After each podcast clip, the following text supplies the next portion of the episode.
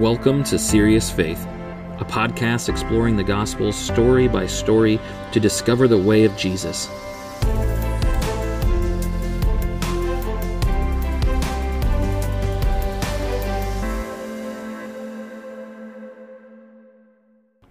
Welcome back to Serious Faith. We are in John chapter thirteen. We're con- just continuing to pluck away toward Easter here. And uh, last week we had Randy on. We we talked about the announcement of the betrayal and uh, what that means for emotions and blind spots. And so this week, a little bit of a shorter reading. And uh, next week will be even shorter yet. But uh, this week is called the Love Commandment. And we're looking at John chapter thirteen. Verses thirty-one through thirty-five. And here's what it says. When Judas was gone, Jesus said, "Now the human one has been glorified, and God has been glorified in him. If God has been glorified in him, God will also glorify the human one in himself, and will glorify him immediately. Little children, I'm with you for a little while longer. You will look for me, but as just as I told the Jewish leaders, I also tell you now, where I'm going, you can't come. I give you a new commandment, love each other. Just as I have loved you, so you also must love each other. This is how everyone will know that you are my disciples, when you love each other." So, a couple of interesting things here in this passage to note. And uh, the first is that it says that when J- Judas had gone, if you remember from last week, uh, Judas uh, has betrayed Jesus, right? They're at the meal, Jesus is telling them somebody's going to betray him, and, and it's Judas. Judas rolls out. And it's right after this, Jesus turns to them and he says, "Now the human one has been glorified, and God has been glorified in him."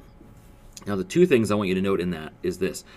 First of all, the fact that Judas goes to betray Jesus, meaning the fact that Jesus then is going to be crucified, right? That's the end result of the betrayal. The betrayal itself is not what glorifies Jesus. What brings Jesus glory is the crucifixion, right? In other words, what he is about to accomplish through his death is what brings him glory.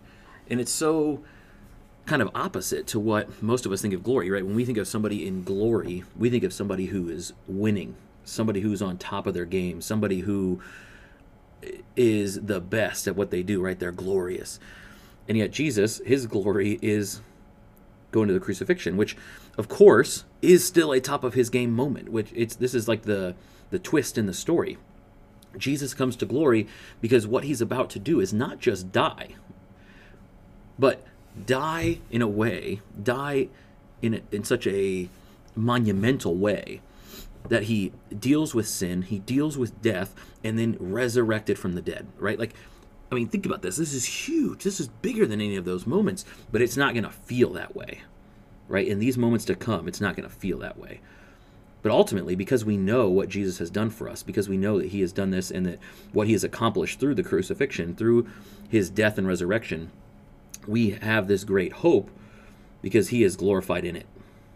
And he said, if God has been glorified in him, God will also glorify the human one in himself and will glorify him immediately.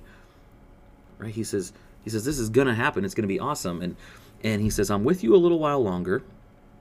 You will look for me.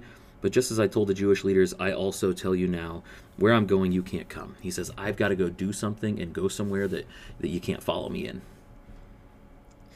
And so then he follows it up with this, with this comment that I give you a new commandment.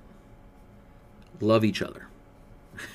I I like that he calls it a new commandment. Because let's be honest, uh, the Old Testament definitely tells them to love people. Right? Like, there's nothing in the Old Testament that says they should hate people or dislike people. The Old Testament's pretty clear that you should love people too. And so what does he mean here? What does he mean when he says, I give you a new commandment to love each other? Well, he says this, the second line, just as I have loved you, so you also must love each other. Do you see this? Right? He says, look, this is new, not because of the general idea of loving people, right? That's something that God has told his people to do for ages and for generations. What is new is the way that Jesus is demonstrating what love looks like. Now, I think this is fitting, uh, considering that, you know, this is the week of Valentine's Day, right? We have a lot of thoughts about what love means and how we show our love for each other and what love is. And Jesus says, look, all those things, you can throw them all out because I'm going to show you what love is, right? This is a new commandment. I'm going to show you what love should look like, what it does look like. what it looks like is the human one being glorified. It looks like crucifixion and resurrection, right? Being willing to offer myself for you.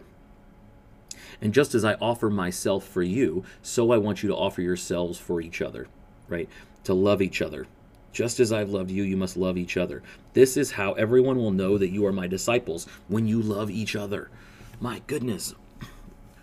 We make this to be so hard, right? We we we go to seminary and we get these degrees and we we go to church and the Bible studies and the Sunday school classes, and we're trying to figure out how is it that we follow Jesus, and he just says, just love people. Just love each other. And he, and he says, look, you should love each other like I loved you. And he says, this is how everyone will know you're my dis- my disciples, right? In other words, this is your key evangelistic thing that you can do, is to love each other. The key thing that you can do, the standard, is to love each other, right? And this this bringing together, this cohesion, makes an effective witness, right? You want to know, you want to know why the church is struggling to, to reach people for Jesus? Maybe, maybe it's just the basics. Maybe we're not doing a very good job of loving each other. And I don't think you have to look very far, church, to see this. Because most of you in your own churches, in your own communities, you see this. We see it all over our news, right? We have politicians and leaders who, who claim to follow Jesus, and then they go and slander one another on T V.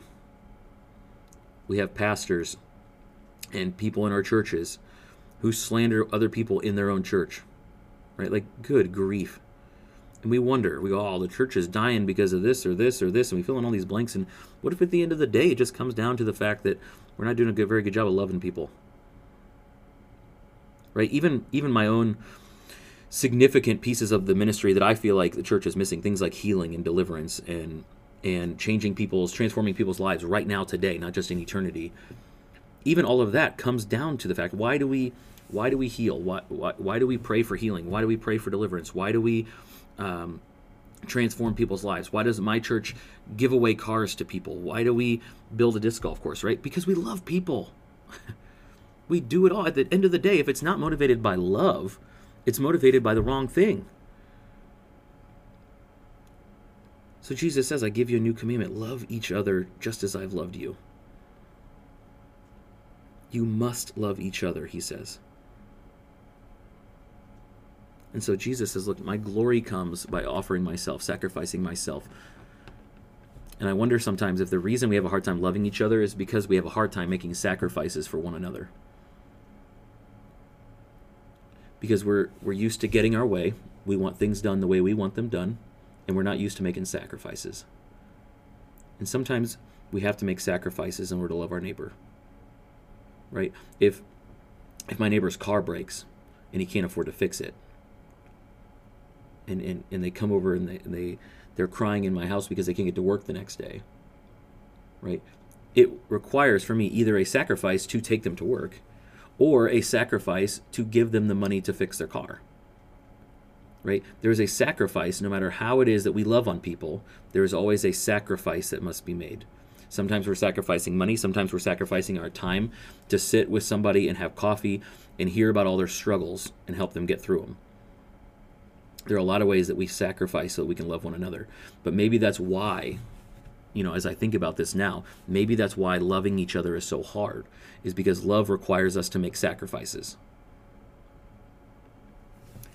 And, you know, and I think I think my wife is a great example of this. My wife, um, you know, especially in our lives, I, I felt called to be a pastor very early, and I was in doing my undergrad work when we met, and trying to get through my undergrad before even going to seminary, and then through an ordination track. I mean, the Methodist process that I'm in is eleven years long at the at the fastest. So, so my wife made a lot of sacrifices over the last ten years as we've crafted this relationship together, and as I pursued seminary and ordination and and doing work in Africa, right, trying to live into these callings that God had placed in my life. My wife had to make sacrifices for those things. And she she loves me so well in those things. And she loves me through those things. She loves me through the hard seasons in those things, right? Because being a pastor is not always easy. And she loves me through it. And so we have to make sacrifices if we truly love somebody. We have to be willing to make sacrifices. And are we willing to make those this week? Are we willing to sacrifice what, the things that we hold dear, the things that we think are essential? Are we willing to sacrifice them so that we can better love our neighbors? I don't think I got to ask any other question but that one. Talk about living out serious faith. What are you going to sacrifice this week?